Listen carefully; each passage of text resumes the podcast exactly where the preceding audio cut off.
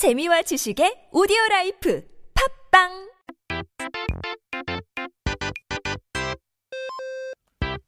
It's time to take a look at our history of the week. 이번 주 우리가 알아볼 역사는 바로 서경학교에 대해서 배우려고 하는데요.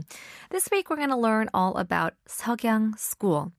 자, 이번 달은 수능이 있는 달이었잖아요. 그만큼 많은 학생분들이 오랜 시간 준비를 했고 결실을 맺기도 하며 누군가에게는 힘든 시간이 되기도 했던 달이었을 것 같습니다. 대한민국 국민이라면 누구나 초등학교 6학년, 중학교 3학년까지 총 9년 을 이제 의무 교육으로 받고 있죠. 자원도 나오지 않은 사람이 곧 어, 자원인 국가에서 교육이 특히나 중요하기 때문이죠. Now, this month we had Sunung in South Korea. It's the college entrance exams where many students reaped the fruits of their long term preparation. Some found it challenging as well. But in South Korea, everyone undergoes nine years of compulsory education. From the sixth grade of elementary school to the third grade of middle school. It's particularly important in a country where um, human resources are vital. So, 그렇다면은 우리가 살고 있는 이 땅에서 최초의 교육 시스템이 설립된 건 언제부터라고 볼 수 있을까요? When was the first educational system established in Korea? It's likely that it began on December 1st, 930, when Taejo of Goryeo, the first king of Goryeo dynasty, set up a school in Seogyeong.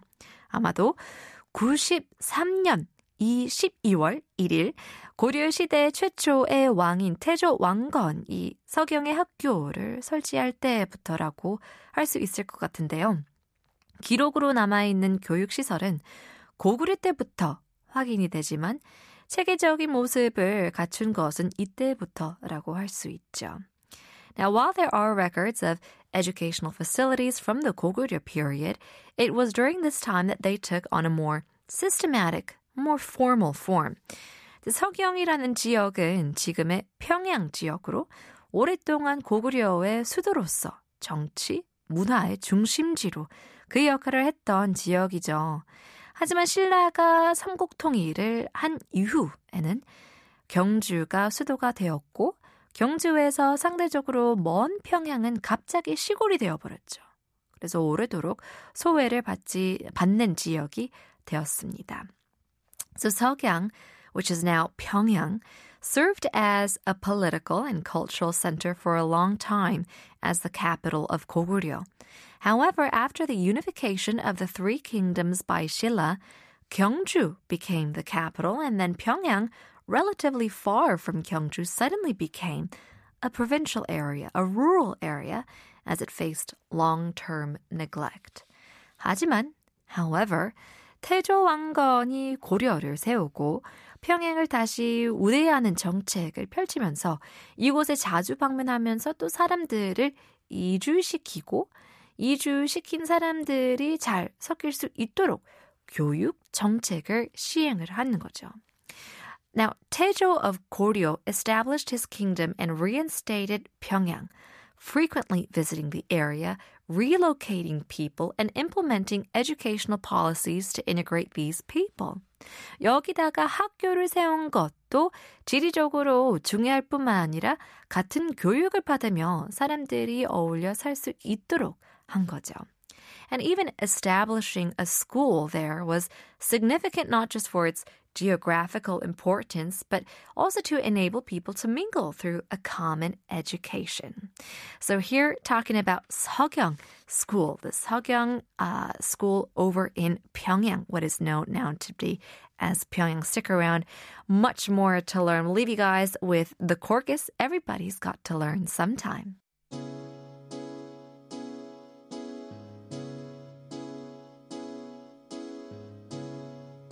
Change your heart.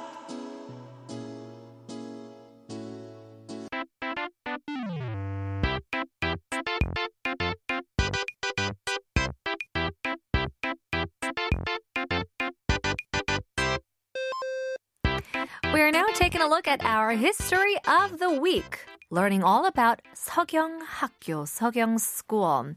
서경에 이렇게 학교가 설치된 것은 지금 학교가 설치된 것과는 그 의미가 많이 달랐습니다. Now, the establishment of the school in Seogyang was quite significant, denoting a place to nurture capable individuals who would play very important roles. So naturally, regions producing such individuals gained more importance. 지금처럼 교육이 체계적이지 않을 때 학교를 설치한다는 것은 여기서 능력 있는 사람들을 많이 길러서 중요하게 쓰겠다는 뜻이었거든요. 그런 인물들이 많이 나오는 지역은 당연히 더 중요하게 취급될 것이고요.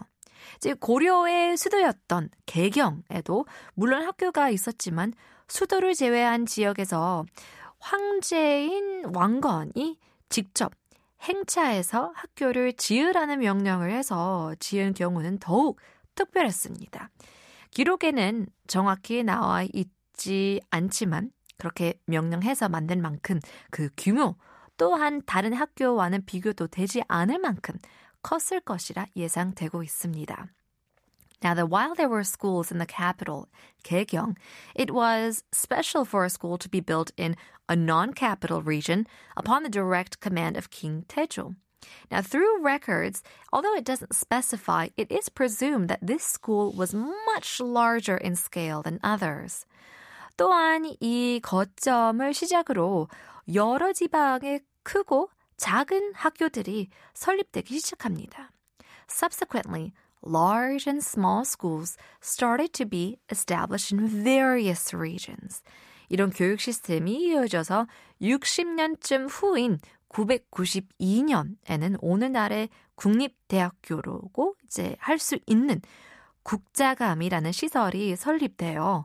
단순한 교육에서 멈추는 것이 아니라 더 높은 수준의 교육을 제공할 수 있는 기반이 이때 완성된 거라고 볼 수 있습니다. Now, this educational system led to the establishment of the National Academy, the 국자감, around 60 years later in 992, which could be likened to today's national universities. It marked the completion of a foundation for higher level education.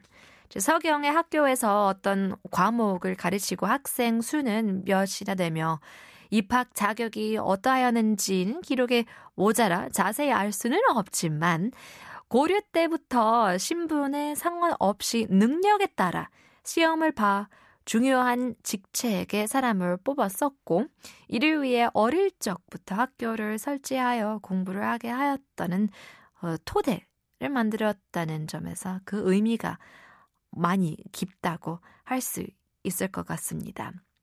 Now, exact details about the curriculum or the number of students, admission criteria of the school in Seogyang are unclear due to limited records, but the establishment of schools from the Korea period to educate and select individuals for significant positions, regardless of their social status, laid the groundwork for a merit based system, signifying a very profound impact on Korean education. So, thanks to Tejo of Koryo, we have what? The education system that we have today, where countless people around the world flaunt about Korean education. 이렇게 해서 서경 학교에 대해서 알아봤습니다. Stick around, more to come. Here's the Foo Fighters, Learn to Fly.